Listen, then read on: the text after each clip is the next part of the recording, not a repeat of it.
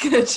That's, that's Um, good is this man. is this like a an ASMR style podcast? Because I can I can get real uh real close if that if It that is. helps. It is whatever style you think the the viewing public, the listening public, would like to would like to hear.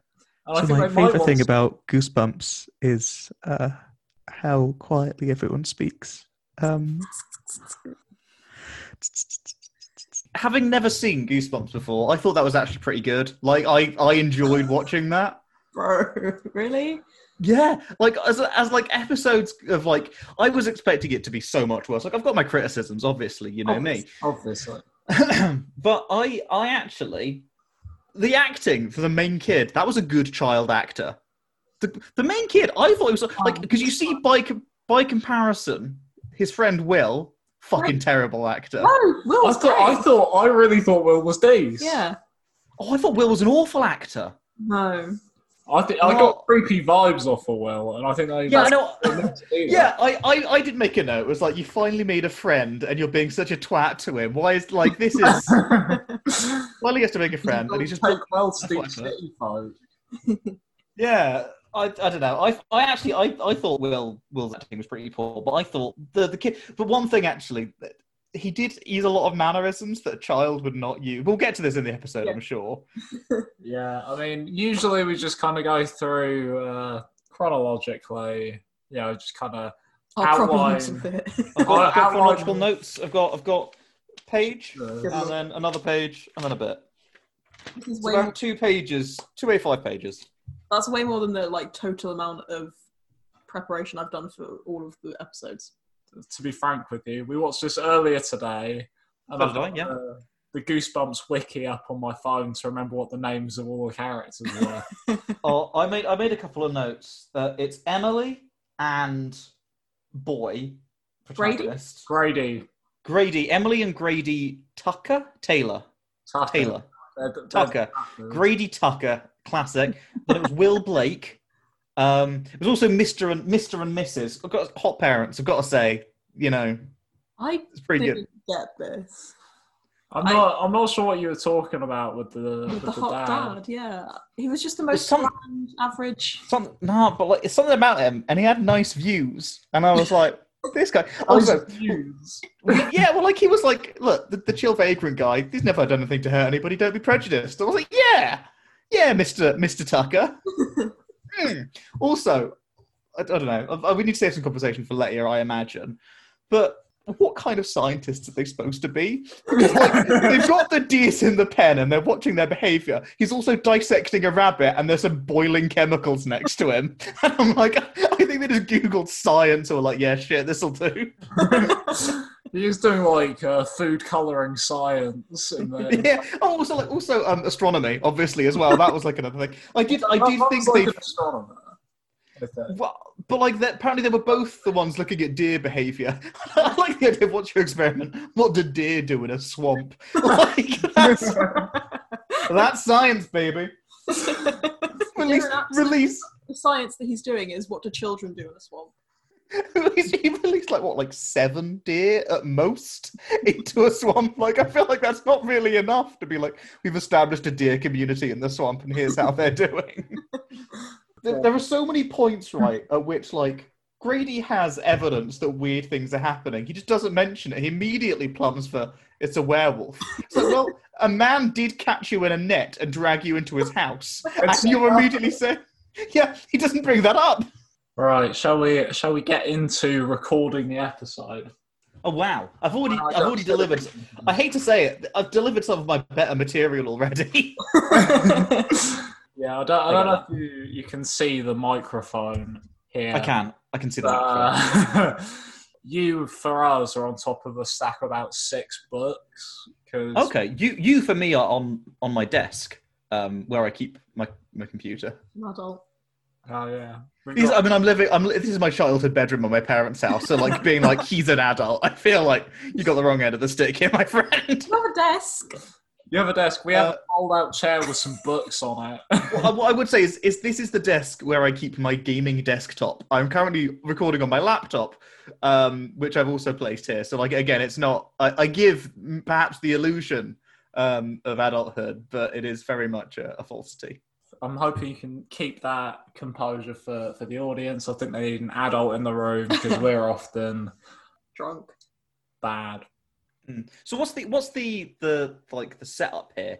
What's the structure? you How not listened to us? uh, look, I did my homework, which was watch two episodes of this TV show, which, as I say, genuinely better than I expected. I had low expectations. I also love R.L. Stine being there at oh, the beginning of the end. My my question is: Are we already in the swing of this? Are we already? Is this the podcast, or is this like the pre-podcast preamble? this is basically what the podcast. they often like, blend but- into each other. Yeah. We we normally do like a bit to like Ollie will say like we're starting the show now, and then we're like ah you know this is who's here, and so on. We could just do Okay. it. Hey guys, welcome to the Goose Stump. It's a new episode today, and we've got a guest. Oh boy, who is it? It's me. I'm Joe. Hi Joe. Who are Um, you? Hello, I'm I'm Joe. I'm a I'm a I'm a friend of Ollie and Gemma's from our, our university days where we used to make delightful videos together, and also some other ones that weren't so good. That sounds weird. Don't take it out of context.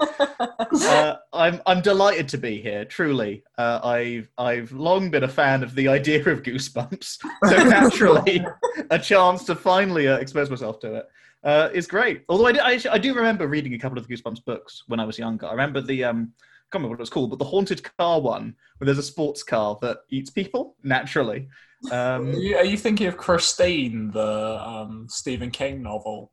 No, weirdly, there is also a. I'm pretty sure there's a Goosebumps. I hope I, I can't be wrong on this. It'd be so embarrassing. If I was like, yeah, I've read a couple of Goosebumps myself. Uh, it was called The Very Hungry Caterpillar. um, no, I'll- I need to. I need to. I'm going to Google this on my phone quickly because if I'm if I'm wrong, There is there is a certain kind of uh, horror to the to the hungry hungry. oh, it's it's straight up just called The Haunted Car.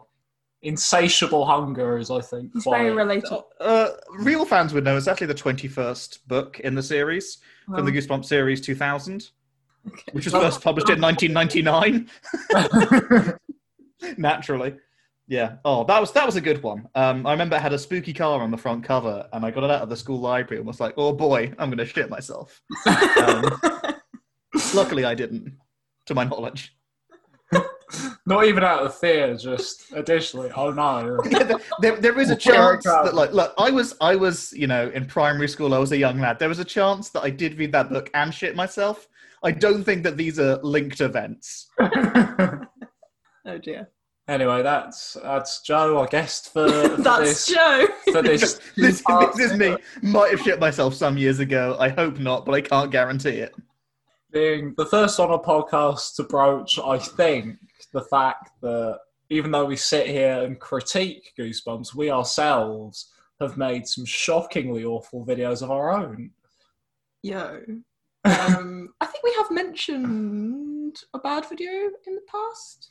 I don't, thi- I don't Goose think wrangling. We've definitely brought up goose wrangling. no, no I don't think we've ever explicitly said that we ourselves um, have worked in the in the medium of film before. Because I want to retain some credibility. so hang on wait the, the goose wrangling one is that the, the like the short film that, that you guys made at the beginning of the the uni year Yeah. when i was yeah I, I was so happy with that i thought it was great and i think everybody else got a bit tired of me going on about how funny i thought your video was I couldn't bring it up, being like, guys, we've done it.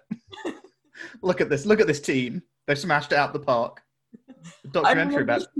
your fav- my favorite thing that you said about that video was definitely um, talking about me and my boyfriend at the time. There's no believable romance between you two. Yeah. yeah. Uh, biting commentary, I think.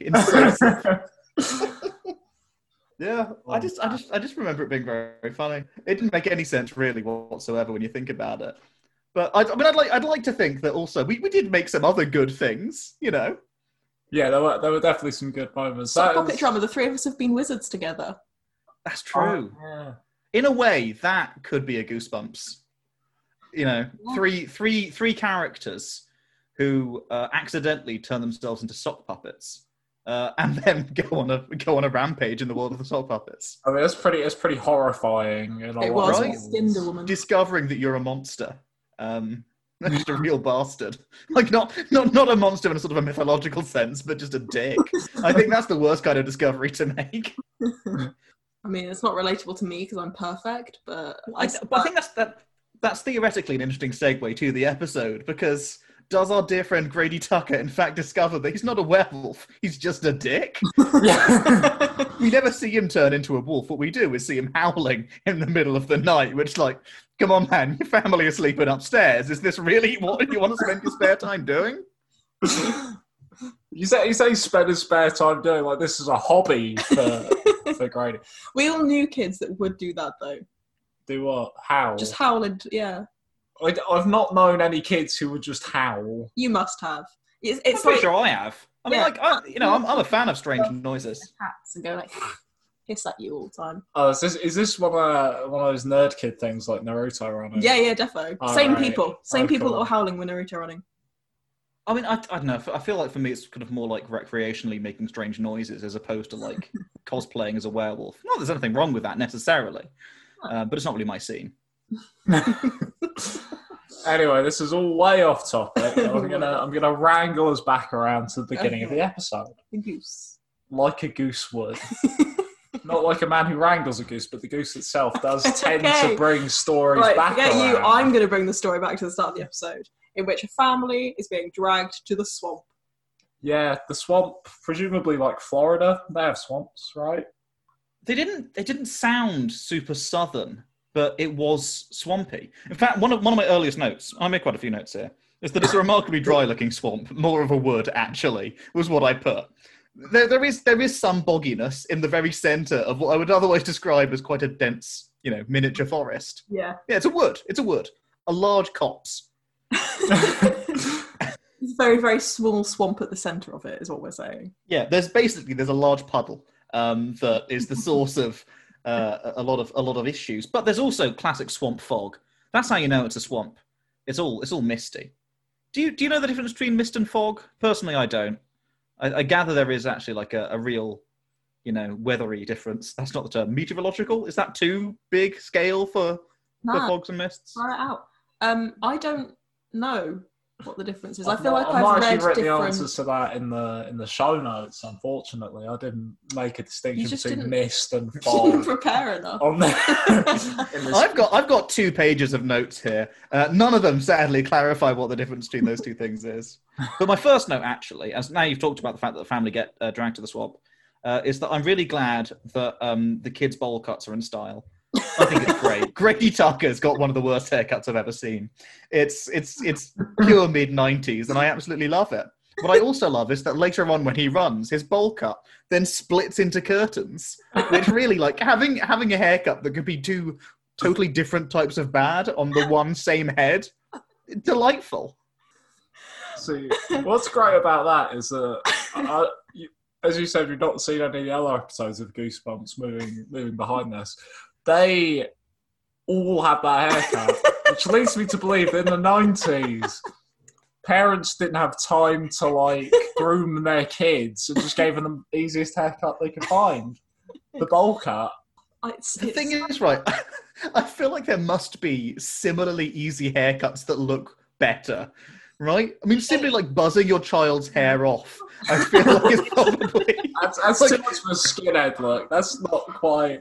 quite Yeah, you might your, your your child might develop connotations at school that we don't necessarily want. Oh no, my Oh, my, uh, my child has accidentally joined a prison gang because they're a skinhead.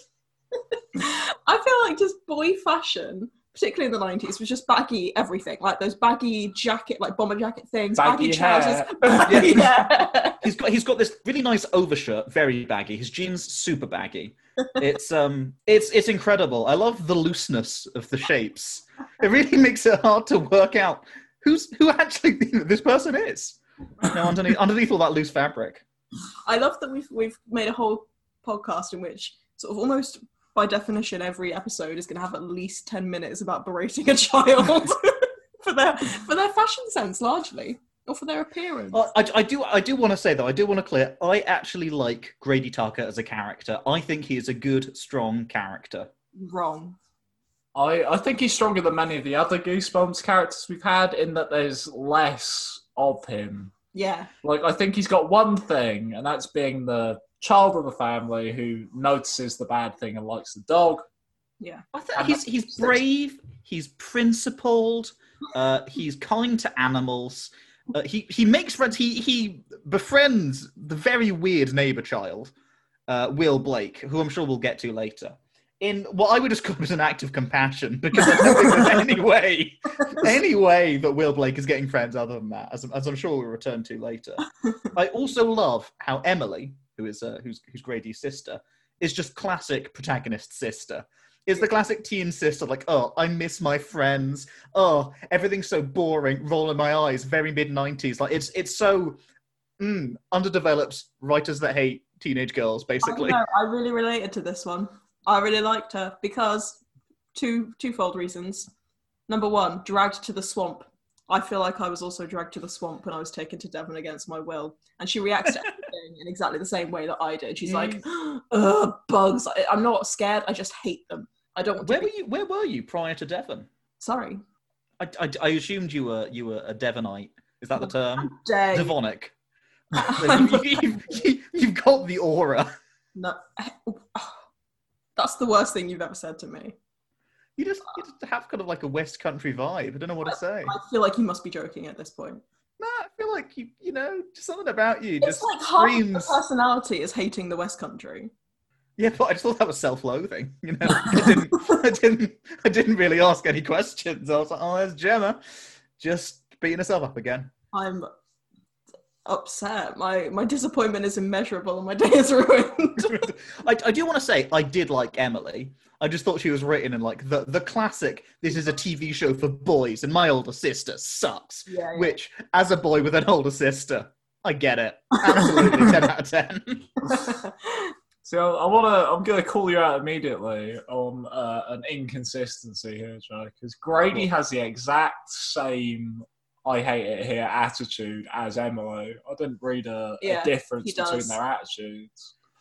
What I'm what I'm saying, I suppose, is that I feel like the writers gave The writers gave no, no. I just, if anything, it's actually the opposite. Actually, I'm very progressive here because I feel like the writers gave Grady a personality because it's about him. They couldn't be bothered to give Emily one because it's not really about her. All that we know about is like, oh man, I, I hate the swamp and oh, I miss my, my my friends. Whereas Grady's like, he's got all of that, but also he's got an exciting story going on. That's all. I feel like basically Emily is in fact underdeveloped. Is more the point. I in a very funny way. question about Emily actually. How Hmm. old is she meant to be? Because when I first saw her. I was like, So I'm going to say "Oh, 12, 16. 13." But then she could drive, as you said, and I was like, I don't know what the age is. Said she just got her license. Uh, those of us who are paying attention um, noticed that her father said that she just got her license. Not a big man for paying attention to Goosebumps, Joe. Actually, it's a great sign of intellect to watch the entire two episodes of, of uh, Goosebumps absolutely wrapped. Absolutely wrapped. Yeah, I think I I think she's about sixteen. I wasn't sure what age uh, Grady was. I, I, I, in my notes, I put tween. He seems like he's probably 12, 13. Yeah, yeah, yeah. twelve or thirteen is just the age It's of the the, characters. age. And also, He's a moving middle schooler.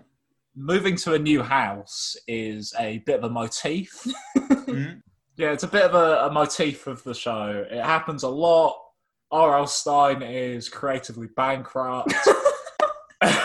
That's so mean. we forgot the actual start of the show. oh yeah, R.L. Stine presents this one. Again. He outros it. I've only seen this twice, and one was last week. Yeah, yeah. Have you guys ever seen the fantastic show Garth Marenghi's Dark Place?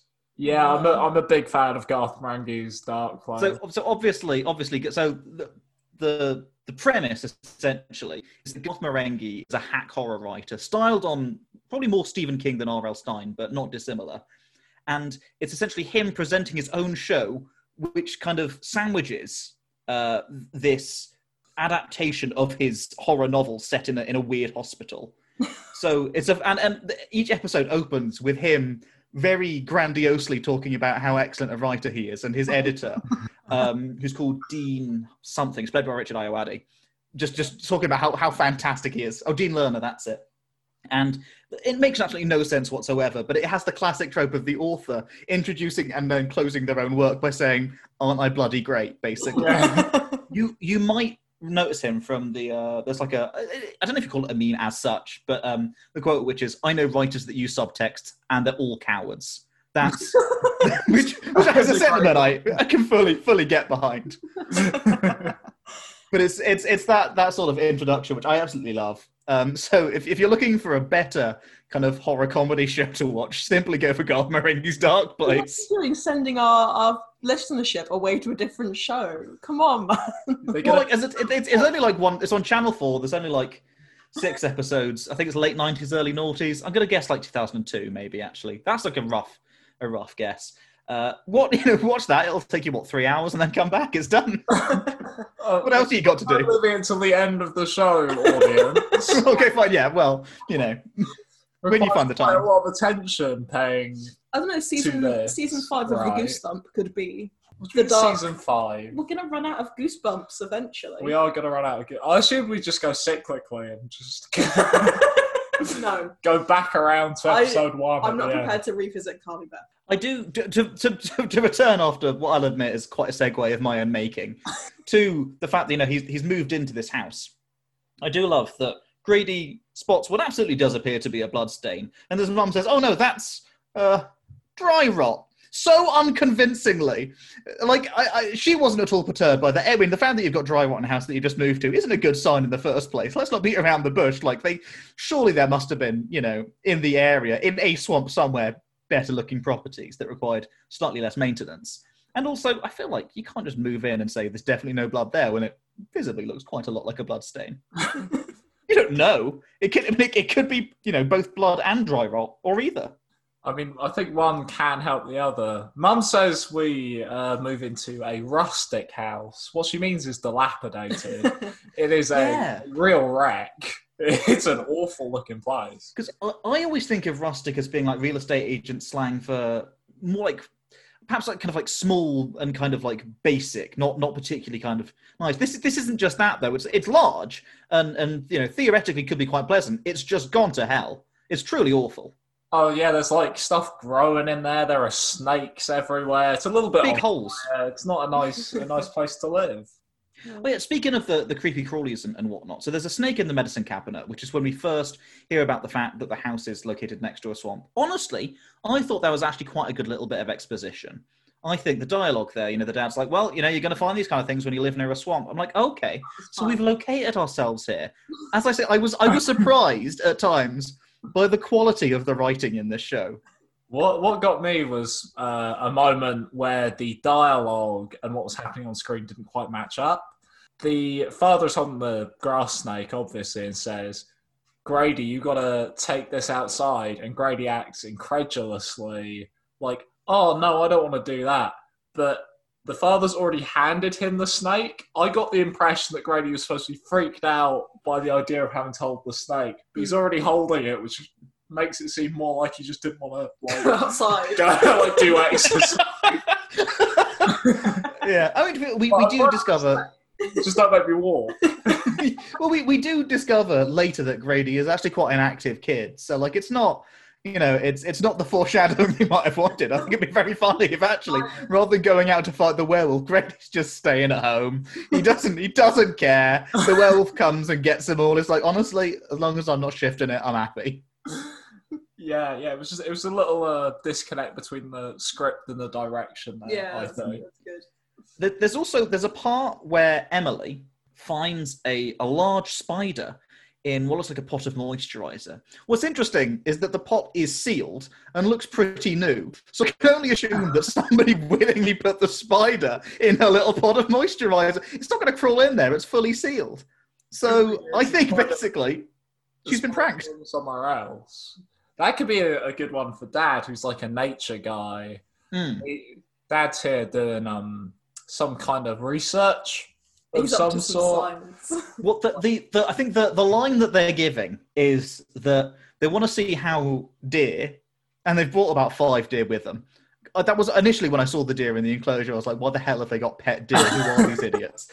Um, then it's, they're releasing about these five deer uh, to see how they adapt to the swamp, which feels like the vaguest science experiment I've ever come across. Now, I'm not a scientist; you two are, but I feel like generally speaking, you need to have more of a kind of a, a hypothesis on the go than let's see what happens when you put deer in a swamp. I don't he did he did have a hypothesis. He said they will adapt. That's quite an assertion. What does that mean in this context? What does that mean?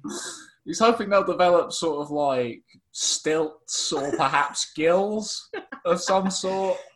I like that a lot. I like sort of like. I mean, to be fair, that sort of physical metamorphosis would go very well thematically with the episode. Oh, it could. I did think at one point because I don't actually remember why, but at some point a deer crashed through the window, right? And I was like, oh, yes, yes, it did. Yes, it did. Yeah. it's a were-deer. That's the plot twist. I thought that the, the deer themselves were the werewolves for a ah, hot Oh. second, and then it turned into something a little less mad. But It wasn't. You know, you I know mean- what I thought when I first saw Dad with the deers because he's he's wearing a sort of cap. He's wearing a hat like a hunter's hat. I made a note about his outfit. He's wearing he's wearing a nice shirt, a waistcoat, and a, a fedora with a little feather in it. It looks remarkably Germanic. This is a very alpine look to be to be Oh, going for the swamps. I thought Australian hunter. I Inter- like- for me, the little- the little- outfit. You know, like that's why that's the vibe I got. I, I feel like his I, I could be wrong here. I feel like his his waistcoat and hat really had a sort of like a kind of yodeling vibe to me. I do very much saw kind of like kind of the Swiss Austrian Alps kind of a kind of a atmosphere. Uh, and I've got to say, um, I brought it up slightly before. I think Dad, kind of cool guy, a little maybe a little a little bit of a hot dad situation. I think uh, in in this episode of Goosebumps. I think what our listeners need to understand about Joe is got he's got the classic dad crush complex. I think is fair to say. I think, I I mean, think, I it's- think Joe looks towards Dad with an eye to crush. Yes, he's Beforehand. looking. He's looking for a dad bod. Yeah, Crush I'll level with unless assumed otherwise. I, I think I think that's fair to say. uh, regrettably, I, th- I think what's I suppose what's interesting is that like I don't know they're they're you know they're they're a they're a nice family. They've all moved down here. I don't actually. I, you know, what, I'm going to cut this segue because it doesn't make any sense what we're talking about. Thank you for self censoring so I don't have to do my job as a presenter. oh, that's that's fine. I, I what I would say is that I think actually surprisingly progressive family is what I was going for. Like so, you know, they uh, Grady finds out about the vagrant, and I did I did think by the way, and I made a note. A better episode for the title than the Werewolf of Fever Swamp would be the Vandal and the Vagrant because they have a dog called Vandal. And the vagrant is a big plot point. But anyway, next time, R.L. Stine, hire me. So, I mean, that was yeah, that is actually a much better name. yeah, I think it is. definitely. I saw Dad in his because I was thinking um, Wild at Heart. If anyone remembers the TV show from about ten years ago, They- too young. white shirt with sort of like a brown waistcoat and like a, a crocodile Dundee Mhm. like hat is what I what I saw in him, but like a budget version. I assumed he brought the deer in sort of like a deadliest game fashion to hunt. like he was Incredible. going to release them into the swamp and then just like get out there with like a Bowie knife and a like a bow and arrow. I just assumed they were like irresponsible pet owners. That was my my first thought. Was like they they, they keep deer. I guess it's probably gonna be like a, a peacock coming up there. Maybe they've got a pet alligator as well. I don't know. We've moved to the swamp to start a deer farm. But this, Yeah. this is a nice break from the scenery in most Goosebumps episodes because they do tend to be in the suburbs, All of them. all of Mm. them, bar like two weird detours to Egypt and London. like I think they actually do a really good. I mean, obviously we know it's a swamp. We don't know where the swamp is. There's some speculation as to it being a particular part of the states. Although I feel like the actors have. I don't know if they are Canadian, but there definitely seem to be some Canadian accents. And I, I don't know much about the swamps of Canada. There probably are some somewhere. Um, but I, what I like is that they have the slide guitar playing quite a lot to let you know that it's rural USA. That's that's classic, uh, you know, mus- music sto- musical storytelling. Is that okay? We're in we're in the backwoods here. I think that says a quite revealing a sentence here because Grady comes out to see his father who's like tending to the deers. He's feeding them stra- something out of a bucket, maybe I don't know, shrimp. I don't know what deers. Classic deer shrimp. Yeah, I, you know what? I when I see deer in the wild, which I do occasionally, a few different types, they tend to be in fields, not you know lakes. But at the same time, who's to say where they sneak off to at night? Pro- probably to some sort of shrimp restaurant, I think. I think Bubba Gumps. yeah. Yeah, they, they close up at ten, but they're actually open till three. Bubba Gumps. They've got that that extra The client. dear clientele, yeah. Have we got any further in this episode yet? Gotta make a point. Okay. About some, I, you've got a point about dialogue here. I wonder if it's the same point that I also uh, highlighted about dialogue in my own notes. So I'm, I'm curious to see. Oh, it could be. Let's let's compare notes here. I I got that Grady comes out to talk to his dad about the situation. You know, they've just moved across country, and he's like, "What am I supposed to do here?" And Dad looks around and says, "You're going to be spending your teen years." At Fever Swamp. Do you think that was going to happen? And I don't. I couldn't place his tone.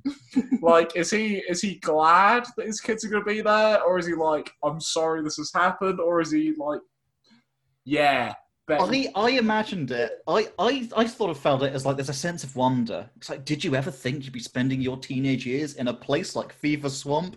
He bloody loves the swamp. He's thinking it's great. And then Grady says something that I don't feel like a child would say, which is, not in my wildest dreams, which strikes me as as very much it just doesn't seem like a child mannerism. There were other times that Grady said things that I'm like, this is written by an adult. It just it did like obviously I wasn't expecting a team of child child workers to be churning out goosebumps. But you know, it did you know, not in my wildest dreams. I feel like when I was, you know, 13, I'm like, I, I was I feel like I was a relatively, you know, eloquent tween as things go, like quite annoying probably for it. I don't think I would have said that. And uh, I'm, using myself as the standard here. I feel like when it depends how old you are. When I was younger, like if you read anything I wrote when I was like a child, it always comes across as like I'm a 50s housewife. Like it's Mm. very. I've just heard adults Flowery. copying it, kind of Yeah. like a human. It's, it's it's just specifically not in my wildest dreams. Just doesn't sound right.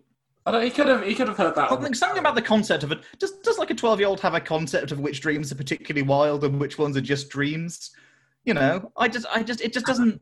I don't know. It rubbed me the wrong way slightly. and I and I say this as I've, I've got to say, a big fan of Grady as a character, as an actor. I thought he delivered. of course. Um, Look, for, for a relatively low budget TV show, they pulled an okay cast. I'll say that much. Yeah, yeah. No, I no complaints on the acting front this episode for for myself. well, I don't know when's a good time to bring this up, Okay. but I'm going to do it now because I feel like you can put it anywhere. The the other kid, Will. Well, I know his face, and I don't know why. Did you know his face? If I'm honest, he had kind of like a generic kind of freak No. kid look. So. Oh, I know this boy.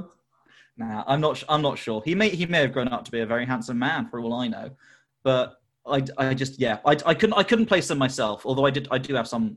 Some issues with some of his deliveries, which we'll get to later. And to be honest, I frankly. I blame the direction more than the boy himself. Is he in anything? um, I had a quick look up of the dude, to see what uh, what he was in, what he did. Most recently, he was in the 2004 Dawn of the Dead remake. If anyone saw, it. You know that. what? Honestly, not bad. Actually, like I feel like it, it lacks some of the kind of satirical intent, uh, some of the comedy of the original Dawn of the Dead, but it turns it into a big fun action romp. Um, I, I was I was quite a fan of, of the 2004 Dawn of the Dead remake. I thought it was, I thought it was really decent. It might have been because, it, but by the time we came onto like film four or whatever, I was like maybe 13 or 14, and it's like oh we can watch spooky, scary like horror films now, and that was one of the first I was kind I of think, I think you know that this was sort of that was like the beginning of my zombie phase. I probably watched it in about 2007, and I was you know I liked I liked zombies in my teen, in my teenage years. So I think that you know it probably explains something for me. And I do want to say that you know despite that, I do hate Zack Snyder. Um, truly awful, truly awful director. Um, in in my opinion, um, this one film, which like is good schlock withstanding, and maybe that's just because somebody else had already done all the material for him uh, namely yes, George A. Romero, who, as we all know, a good director. Well, I you know, a better, I'll say. I, I, I, I probably ought to rewatch Dawn of the Dead and realize that I don't like it and that it's actually bad. But also, I kind of want to hold it, you know, in, in my heart. It's like it's it's a schlock. Like I don't, I never expect a zombie film to be good. I don't think I can think of really more than two, three zombie films that I think are actually critically like good. You got 28 days later, you got 28 weeks later, and there's got no. Hang on, I need to think of another one. I definitely, I've definitely seen other zombie films that I thought were good. What's the romance one? The romance zombies, Warm Dead Heart, Warm Bodies, Dead Hearts, a similar thing. Dead Warm Bodies was all right actually. That was that. That had something going for it. Hmm. I feel like it, it tried to be a bit too grand in scope for what's like a really dumb premise, but it's all right.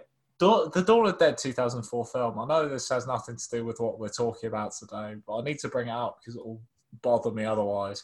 It does this thing that I really dislike in films, which is Use color. Honestly the moment they added sound to the pictures, I was out. I was no longer having a good time. We need to go all the way back. You know what? I think I think the image not very good. Let's go back to books. Yeah, I feel like you know, image hit and miss. Moving image, not bloody likely. I'll tell you that much. not in my books. Spit books, notably. are better than images, so. I do want to clarify. I, I do think there are old zombie films that are good, but I think uh, you know, so in the last thirty years, there are fewer good zombie films. I'll leave it at that much. Oh, that said, actually, What is- film. Uh, Da- Dawn of the Dead 2004 remake, Zack Snyder. Um, they do the awful fake out thing where there's an end to the film, and then during the credits, they keep cutting back to what happened after the end of the film, and it's and it's just that they all died. Is that the, did they end up? They, did they go on a boat and just like sail into the distance? Is that how that one ends? Yeah, the, the film ends with them getting to the boat. Uh, somebody makes a heroic sacrifice, and they get to sail off into the unknown. But then through the credits, we keep cutting to them like on a boat. They find that one of the characters that they've been with was like a horrible murderer because there's all like corpses on his boat. And then they get to an island, and then zombies are there, and they and they just all get eaten. And like Yep. I, I feel like that's that's Zack Snyder in a nutshell, though, isn't it? It's like Yeah. take any nuance or ambiguity and just like pummel it into oblivion. And Just flatten everything out. The Disturbed, uh, Down with the Sickness is playing the entire time. Is it actually? Actually, Oh, that's that's a song choice. that's incredible. Anyway, none of this has anything to do with the show. Well, so but it's at, at this point though. It's you know when when uh, Grady goes into the swamp shortly after this, doesn't he? And he meets the the hermit, the swamp hermit, who at first doesn't doesn't appear to to employ the use of language, uh, or at least not as I recognise it. that's, Um, that's a very um, that's a very tactful way of saying he's really creepy. Well, it's it's but like he, he is creepy, and honestly, like I, having never seen the show, had expectations that the vagrant was going to be the bad guy. All I mean, I assume spoilers are like you know part and parcel of this entire podcast, right? Nobody's going to care if I re- reveal who the werewolf is. I mean, we don't usually, but I am happy to radically change the form for guests. well, uh, well, all I was going to say is I, I expected that the vandal, you know, it's very much set up as oh this this this guy, not sorry the vandal, the vagrant rather. It's very much set up that the hermit is the werewolf. All the signs point to him being the werewolf. And I thought, let's be honest, I have very low expectations. There's not going to be a twist. It's just going to be the guy that you thought did it. He did it, and I was I was pleasantly surprised when they you know went for slightly more than the bare minimum oh yeah, and that- instead went for the second creepiest character in the TV show. In fact, the only non-family character. There were only two possible suspects. I just realised this. Yeah. There were only ever two suspects, and you find out that it's not one of them. So hell, who's it gonna be? It's it's got the what I, what I'd call failed Scooby Doo problem, which is when You'd call it this, would you? Yeah. This is a term you use. Failed Scooby Doo problem. The Are you not familiar with the the failed Scooby Doo problem theorem? uh, when it, when it, you know you know in Scooby Doo where they meet like a cast of characters at wherever they show up, and Yeah. it's one of them. Hmm. It's like they go they go to a, like the family show up to a place and meet one guy, and then and then it is the one guy. yeah. Yeah, there, were- there were two characters. There's one who is too obvious to be, therefore powers of deduction. Yeah, I I mean, it, it doesn't help that the two people that they meet, and maybe you know, actually, there- there's something to be said that Goosebumps doesn't do a great job of representation for the swamp community. Is that um, they meet two people and they're both very weird and not very nice. What have we got against Will? I like Will. Will's a creep. I mean, obviously you would like him. Will's a creepy dude. Will Will's In the same way that uh, the dad is Joe's type, Will is your type. What does this mean? He's the sort of like feral pervert. He's a weird swamp person. You love Like he, he swamp people. It's just I- fun. I, I, supp- I, one of the, I do love, by the way, when so they, they meet each other. Will, sorry, not Will Grady is just you know throwing a baseball to himself by himself because he has no friends. His dad doesn't love him. So he then meets Will. They have a little handshake. They have a little chat, and um, Will says, "Oh, you know, there aren't many people around here. Did you have lots of friends back home?" And Grady's like, "Yeah, I had twenty friends living down my street." And it's like, wow. Okay, that's that's a that's a, a, a real boast there. Hi, uh, I'm new to the area. Um, I'm looking to make friends. I've got tons though already. It's fine, actually. This is how I felt when I moved to Devon. I, I it's just it's just, just Wait, like, oh, I had so many friends, and now I'm here with you know Bucktooth I used, Swamp to, Kid. I used to live in London. You heard of London? Yeah. Do you know how many people love me? Some people in my class thought I was cool in London, and then they took me Did to the you, country. did you have tw- did you have twenty friends? Twenty Everyone friends down your street? Yeah, though? You have to, did you have 20 friends? Do you have 20 Listen to this, friends you won't on believe your this. street? You won't believe this, but I, it is true. I swear to God. I had to make a rota of who I would play with at break and lunch because people were getting upset that I wasn't playing with them. I, I believe that of you because you're you're a you're a sociopath. you don't understand human interaction properly. You have to schedule people in like appointments. I did. I did spend half of my breaks in Not- London. By the way, guys, thank you, thank you so much for turning up late to this scheduled appointment. I don't mind, by the way. I'm just, I'm just, just joshing for the sake of a joke. Yeah, yeah. The food wasn't late at all. We just had to. Uh, we had too much fun with our nine o'clock and just had to had to move you had to move you back. Sign, by the way, that we do get that Will's a weird dude. But they do this. They do this several times. Multiple characters do this. Is that the person that he's talking to, Grady, is looking away from the camera into the swamp. Will looks almost directly at the camera and delivers a menacing monologue, which is just it's classic. It's classic Goosebumps. I can only imagine. It's absolutely classic. You are right. It is Yeah. classic Goosebumps.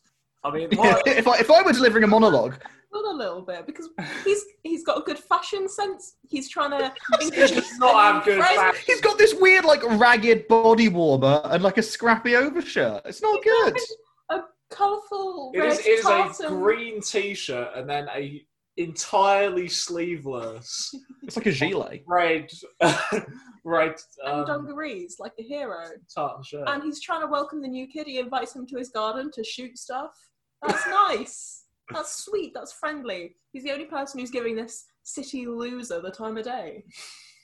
I mean, there's, there's nobody else. There's nobody else around to give him the time of day. Houses Also- in a swamp and they hang out. Incredibly suspicious that. Um, well, for, I, I've got some questions actually about when they first moved there. I feel like you move somewhere, you meet your neighbours pretty soon. That's pretty standard. Somebody is going to come over and say, "Hi, you've just moved here. Welcome." That's not like standard, I wouldn't say. I feel like if you're like if you're moving like okay, if you're moving into like an apartment in a city, maybe not. If you're moving to the rural swamp and there's nobody else there, your neighbours are going to come and say hi. Yeah. Well, we immediately established that that's not happened. what if they're like, get out of my swamp? What if they? So do you want to do your Mike Myers Scottish impression again, please? What? That wasn't an impression. That was just a line. That was just my voice. What if Oh, they okay. build a wall halfway through the swamp with with branches, and they're like, "You, you live in the outhouse, um, donkey." what, what, what if, for instance, this were in fact a different swamp, and in fact not this TV show at all, but acclaimed film Shrek? I can I can hear the cogs whirring in your mind because you've just linked swamp to Shrek. Bro, can- no. Like 20 I minutes ago, I was like, "What if his skin turned green and everyone just left it?" I've been talking about Oh, Shrek wow. subtly the whole time. Oh, I, thought, I, I, really, I really felt you struggling there. No, that was for comedic effect. I'm afraid. Oh no. Oh, Turns out I'm smarter than I come across, and it's deliberate. Yeah, probs. Yeah, but who's in control of the edit and can make you sound dumb again? This Yeah. fella. I hope you leave that in. So Yeah, everyone knows that I you're mean, malicious. yeah. But uh, the to- fact to- I've to left get- it in, they'll know that there's a reason. Joe was for it. saying something, and I interrupted it with Shrek. So to, to briefly go back to the fact that at no point do the Tuckers say hello to Will and his family, uh, and and vice versa. It became quite apparent that Will doesn't have parents. Uh, quite early on, um, and I think it's it's it's odd that at least people move in. It's like, oh yes, there's a feral swamp boy living on his own next door, and that's fine. He can't be older than fourteen, but that's fine. System, Joe. Give him a break. Yeah, you'd, you'd think as soon as a new neighbour moved in across the way from you, built a deer pen and started doing weird animal science, you'd like go and say hi. Like, "Oh, what are you doing? Why are there deer here? Why have you got green lights in your basement? What is this about? I feel like Will doesn't have parents. I think that's that's true.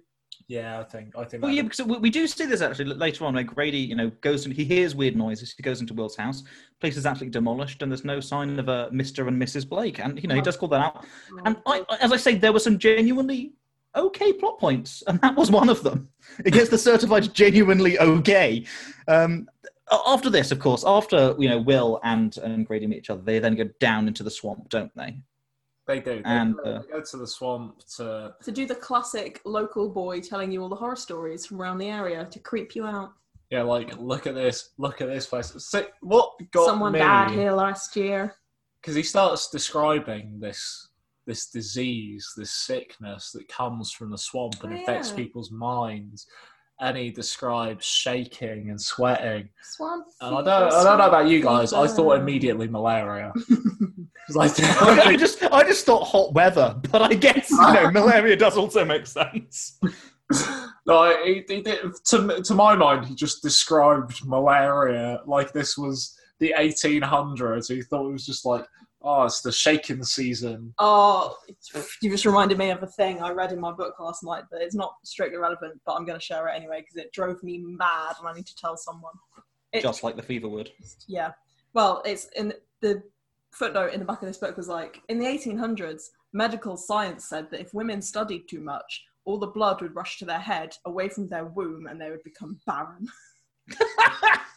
That's a I'm genius theory. So it's awful, obviously. historical women for not punching all of the men they knew to death. Anyway, I, carry li- I- like how brazen do you have to be to come up with that as a theory? Like, oh, Stop incredible. You might become smarter than me. I, I also Yeah. think I mean, that, uh, the logical fix for that is like keep studying, but uh, masturbate whilst doing it. So you got both have that.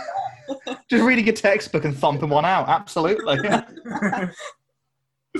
yeah. I mean, t- to be clear, obviously that's terrible, but it's also very funny. So uh, uh, this is the point at which, as they enter the swamp, this is where Will starts talking about werewolves, and there's actually a curious bit of werewolf lore here that I thought was really interesting, where Grady says, "Oh yeah, you know, you need silver bullets to kill werewolves, don't you?" And Will's like, uh, "Actually, uh, werewolf invented silver bullets so that poor folk can't hunt them down," which is actually really cool as like a myth idea, yeah. right? That's I thought I was like. This, this is. I mean, this, this may exist in other werewolf lore that I'm not. There's a lot of werewolf lore that I'm not familiar with. I'll tell you that much. But I thought that's neat.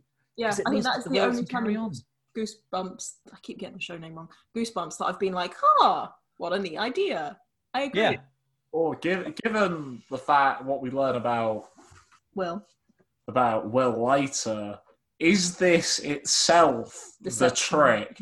like, oh, werewolves. No, no, werewolves made up the silver bullet thing because he knows damn well that silver bullets do work. and he's just trying to It, it convince doesn't make. the werewolf psyop to try and confuse us, man. you raised So, like, surely, if you are, if you are a werewolf, Werewolf. you were saying werewolf. werewolf. Yeah, I, I thought I thought you were doing what we do in the shadows bit riff with werewolves. What? What we do in the shadows, New Zealand werewolves. That's Oh, how they pronounce it, like werewolves. Ah, the werewolf. Cleo, the water. the werewolf. Cleo, the werewolf. No, I can't do it. Surely, if nobody else had thought that there were werewolves in the area, and you were a werewolf in a place with a population of six, you would not introduce the notion that werewolves exist to your new neighbours, Oh, right? Well, Well, no, no, surely the smart thing to do- The first one, like, oh, it can't be me. I was the one who brought the thing up. Classic Like- werewolf play. Well, like, I, I don't. I think, like, bearing in mind this is set in a world in which plaus. You know, it, it seems like werewolves don't exist. It's not like you know they're a well-known fact. As far as anybody knows, this is the only werewolf. You could have said basically anything, and they would like if you're like, oh yeah, sometimes they have a bear attacks. That would be a lot. That would be fine. You don't need to incriminate yourself by introducing the idea of werewolves when you yourself are a werewolf. Maybe he doesn't know. I mean, he does though, doesn't he? He's got to know. He does. You're right. Yeah, fair. Maybe he doesn't. Yes, he does. Okay, yeah, cool. Yeah. I'm backing down. Don't worry. well, I'm trying, to, I'm trying to think uh, if there's a scenario in which he doesn't know, that would imply that there are other werewolves, right? That he's he's familiar with werewolves. He just doesn't know that he is one. Tying into the ending, am I right? he, he lives he lives in the in the goosebumps world and what we've learned from watching this is that you can't take anything for granted in terms of what the characters do and don't know a previous twist ending that we've had on the show before that i think you might appreciate. Are you going to talk about that one? i'm going to talk about that one Here we go. weirdly also containing a humanoid a humanoid wolf dog guy I don't remember that. Welcome to Camp Night Moon, right? Uh, was a two part episode we did a little while ago. And it was a boy was a being hunted by a wolf. Whole good plot. Yeah, through this whole sort of like plot. For more details, listen to episodes um, 9 Six? and 10, I think, Oh, okay. Yeah. of, of, of our show. The twist at the end was oh, your parents were doing this as a test so you could go and do science with them elsewhere because scientist parents happens a lot, obviously. It's how you get the freaky D stuff happening, you know. Of course. But the the double twist was we're going to Earth, and then they point at the sky, and Earth's there. we were in space the whole We time. were we were in space all along, and Incredible. what a twist. Well, actually, the, the, the idea of having scientist parents, I actually think, you know, there is room for this to be actually quite a clever trope because you've got these very rational parents, you know, and they're adults as well, bearing in mind, you know, they want to believe in, in rules and systems, at least as far as children's literature goes, versus children who are willing to believe in the fantastic, but also are exposed to the fantastical. So actually, th- th- this, you know, obviously uh, lets us sympathize with our, you know, our, our kind of tween protagonists, but secondarily as well does make us think, well, you know, what do you do if you do encounter something that you simply can't explain? You know, I mean, I appreciate it's a it's a very old trope, as it were, but I'm glad that it's something that Goosebumps engages with, which is that actually, you know, that there are a lot of things that are, are difficult to, to measure, and it's it's going to be in these stories the kids that engage with those things because they're you know have looser perspectives. They do. How dare you make me think something good about Goosebumps? right? I'm not like it's not it's not exactly pushing the envelope, but it is at least actually not bad. Yeah. I, th- I think you're you're absolutely right on this one. It's good to sit here. That by the way, guys, this is the last episode of season one of Goosebumps. Is we it? made it. Yeah, we This made it all the way. finale? Yeah, we're here. We did it. Oh my gosh. Season Am finale. I am I the guest on the finale without even realizing it? Yeah, Wow. wow, did it.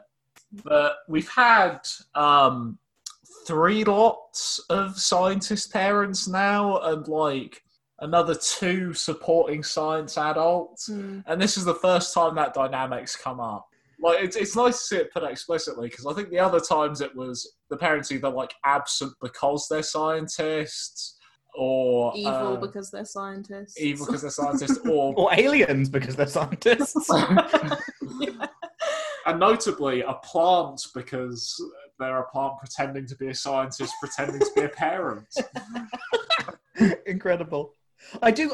Is it clearer actually in any of the other episodes what sort of scientists we have? Because I did notice. So, for a bit of context, uh, you know, when they come back from the swamp, uh, they find Vandal, the dog. Immediately, Grady bonds with Vandal, becomes his new pet. However, Emily discovers a, a rabbit that's been mauled, and she immediately pins it on Vandal. You said, you said Subsequently- you immediately likes vandal vandal is a wild dog that breaks into their home starts mauling grady until he's pulled off and grady's like he's my new best friend That- that's about what I say immediately. You're right. There is a brief period in which Grady thinks he's being attacked by a werewolf, then realizes it is some sort of like collie cross, and it's actually delightful. it was actually just a regular sized dog It was, just, it was just a normal dog that was licking his face. Yeah. Although you you'd have to wonder where where he came from, uh, Vandal. It's it is unknown. There can't be, you know, they, they, they say that he's a stray, but I feel like in order for the dog to have got there, you know, into the middle of nowhere swamp, there must have been a previous owner, right, or something like that. Vandal is a is a MacGuffin dog. He, uh, Oh, absolutely. He's a plot dog. he is, so it's not so obvious who the werewolf is later. Yeah, he's he's a, he's a classic plot dog. You know, it's it's it's it's the tried and tested formula. He's the same plot dog as in the Sponge episode as well. I think. Oh yeah, there's a yeah. Again, The very same dog actor. I think it's the same dog actor. It looks Oh, like. I mean, I'm not. It's a very handsome dog. I don't think he was. About that one cat in the dog episode. there was that one cat in the dog episode. Look, I'll say it now. I don't think Vandal was pedigree. That's not a bad thing, of course, but I think we can't pinpoint a singular breed. His heart was pedigree. Oh yeah, I, mean, I, I, want to say very clearly, uh, I'm a big fan of almost all dogs, and Vandal in particular, a delight, a charming young man. I, I see great things for him happening in the future. But I got to this, and uh, initially, I, I apologize for sort of slightly taking the direction of the show at that point. Um, but basically, because we, we run into some confusion as to what kind of scientists the the, uh, the Tucker family are, because they are deer behaviorists. Uh, simultaneously, you also have uh, Mr. Tucker, the father, uh, operating on, or at least looking like he's cutting up a rabbit for reasons that I don't understand. And then also, the mum is standing by uh, a vial of boiling green chemicals that yeah, yeah probably that's, have a purpose. that's what gets me is a the sister goes for a walk, Emily, and finds a, a mutilated rabbit and thinks it's alive for like way, way too long. yeah, who brings that home? And then so, oh, there's a dead rabbit outside. And Dad, presumably putting rubber gloves on. Okay, it's autopsy time to see what happened to this to this rabbit. I'm not sure I would have. I would come to that conclusion. A rabbit's died on my property. I'd better figure out how by conducting an autopsy in my basement. I think that's the thing. Where it's like I feel like even if you are some sort of zoologist, you don't routinely do autopsies on roadkill or whatever. You know, you don't just like find a dead animal but like cause of death. It just doesn't. It doesn't I guess really make sense. Emily was framing the doggo, and when there's a debate like that where it's potential dog life on on the line, you got to get some evidence for the trial. I don't. It does. It does. Um, I think it speaks a little bit to a real misunderstanding of how how people work on Dad's part, because Emily comes back upset that a rabbit's been killed on his Mm. property, and Dad's like, "How am I going to fix this? I'll, I'll figure out how it died." So I can explain to my daughter the process by which it, it, it was exterminated. I mean, maybe that's sort of reinforcing the fact that you know the parents are, although they may love their kids, kind of hard-edged scientists at heart. You know, I think maybe it is reinforcing that that They character element. may love their kids. they, they may, they may. Like I, I, I think actually they seem like a pretty nice family. To be honest, they seem like they've got a good relationship between each of them. Uh, although actually, there's there's one point at which Grady's trying to fix the TV uh, for everyone's benefit. I would imagine his parents are like, "Oh my god, Grady, shut up!" Like, you know, and then Emily's just lying there reading a book on the sofa, and he's like, "Oh man, I'm bored." And it's like he's he's trying to help. He's trying to fix the TV. I feel for Grady there. I feel for him. Yeah, especially because like um, mum and dad are crowded around the computer. They're not getting like a TV signal, so I doubt they're like. It's 1996. They're not on the internet. So they what are they doing? What playing Minesweeper? What? Yeah, I was, I was thinking about like a very old Word document open or something. It's like things to do with the house. you know? I also I do I do want to say that the dad says that you know something like about you know six or seven rabbits were attacked uh, in the night. Dogs attacking rabbits isn't that unusual. Now, admittedly, a dog attacking six or seven rabbits in one night is a lot. And obviously, it's not nice when you see a dog attack a rabbit, but it's not like the sign of like a feral, savage, insane dog. It's just dogs like chasing rabbits because they move fast, and then oftentimes they don't even kill them. They just sort of you know them. shake them about, hold on their mouths, and then put them down or whatever. You know, like it's not great for the rabbit, but I don't think it's indicative that Vandal needs to be put down or whatever. No, I agree. No, my my dog is like this. My my dog's a lurcher. But when we got her, it was it was clear that she'd been a coursing dog. Dog. I, I sort of like a traveling community. They'll send them out to go and like catch rabbits or hares and stuff, kind of bring them back. But had been abandoned for some reason. and we and like she's got a lovely temperament. She's not like a, a bad dog, and we were She's nervous. confused for for yonks. Like this, she's not lame. She's not like biting people. Why have they? why have they abandoned this dog? And and anyway, we take her out for a walk a few times. And it becomes clear that she's perfectly capable of catching rabbits. it's just that she won't kill them. She will try to mother them. So she picks up these very confused rabbits, and they just have to lie in the middle of the path, like wet and un- misunderstanding, as she like like curls around them, like like they're her puppies. my my old Springer was like that actually. Like he he was pretty fast as, as dogs go because it's, it's often quite hard for dogs to, to catch rabbits. Like if they're if they're not bred for it and bred bred for speed, he'd occasionally sort of like pick them up in his mouth and sort of bring them over, and then just sort of like place it there. And then he's like, "What do you want us to throw this for you?" And obviously, at this point, you know, the rabbit runs away and he sort of watches it go. It's, it was very peculiar. I'm going to throw a little suggestion out while there's a pause in, in speaking. Don't feel you have to agree, either of you. Given that we're progressing reasonably slowly through the episode, should we perhaps take a little interval so I can eat dinner and then come back and smash through the rest of it? I'm, I'm about halfway through my notes, which probably puts us about halfway through the episode. Yeah, yeah. As long as, I long as we occasionally string together what happened in the show, that's Yeah. fine. I, I, had, I had some thoughts about the ending actually having the capacity to be surprisingly moving.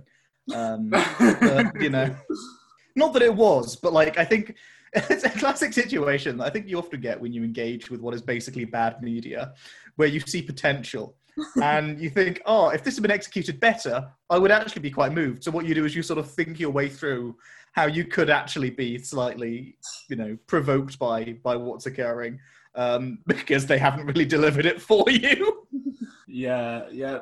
Weird, weirdly, we did used to try and do that for pretty much every episode, but gave up fairly quickly. Is that what you were trying to do? I get it now. You know, the, well, the first the first couple would be like thoughts at the end, and Mm. I'd, I'd go on a fifteen or twenty minute spiel about um, that R.L. Stine picking up on cultural moments and trying to link it into into the rise of stuff like Fight Club and Green Day. yeah, we've we've got a little bit, I suppose, of like you know the we you could theoretically link um, sort of the, the hardline scientists with the rational thought too. I guess you know the mid '90s being a real high point for like new atheism. You know, you could you could you could say you know the parents bloody love a bit of Dawkins, don't they? But I think that's maybe not the point. I think the werewolf is sort of accepting that which cannot be quantified. I think it's it's about allowing for the room, you know, allowing room for things that you cannot understand. Not that you just that you don't, but that you can't, and that's okay. There may there may be a way to theorize how and why werewolves exist, but I think that's not the point of these Goosebumps. the point is that there is a werewolf, and he's he's a poor young boy, and he's got no friends. But like you kind of see why, because he's a bit of a dick. Yeah, He did, he did, he did kill an entire family. Let's not forget that. Yeah, yeah. He did, Yeah. like, he did annihilate a bloke. I have a theory on this. Oh no, you, I've got a theory, and it's going to stick up for Will. oh man, and we'll get to that after we've had some dinner. Thanks for sticking around. Welcome back to part two soon. Oh, that was for the audience. Oh, I Yeah, thought yeah, that was yeah, very formal for me and Joe. Oh Yeah, yeah, I was I was like, wow, I feel you know, is this, is this live? Uh,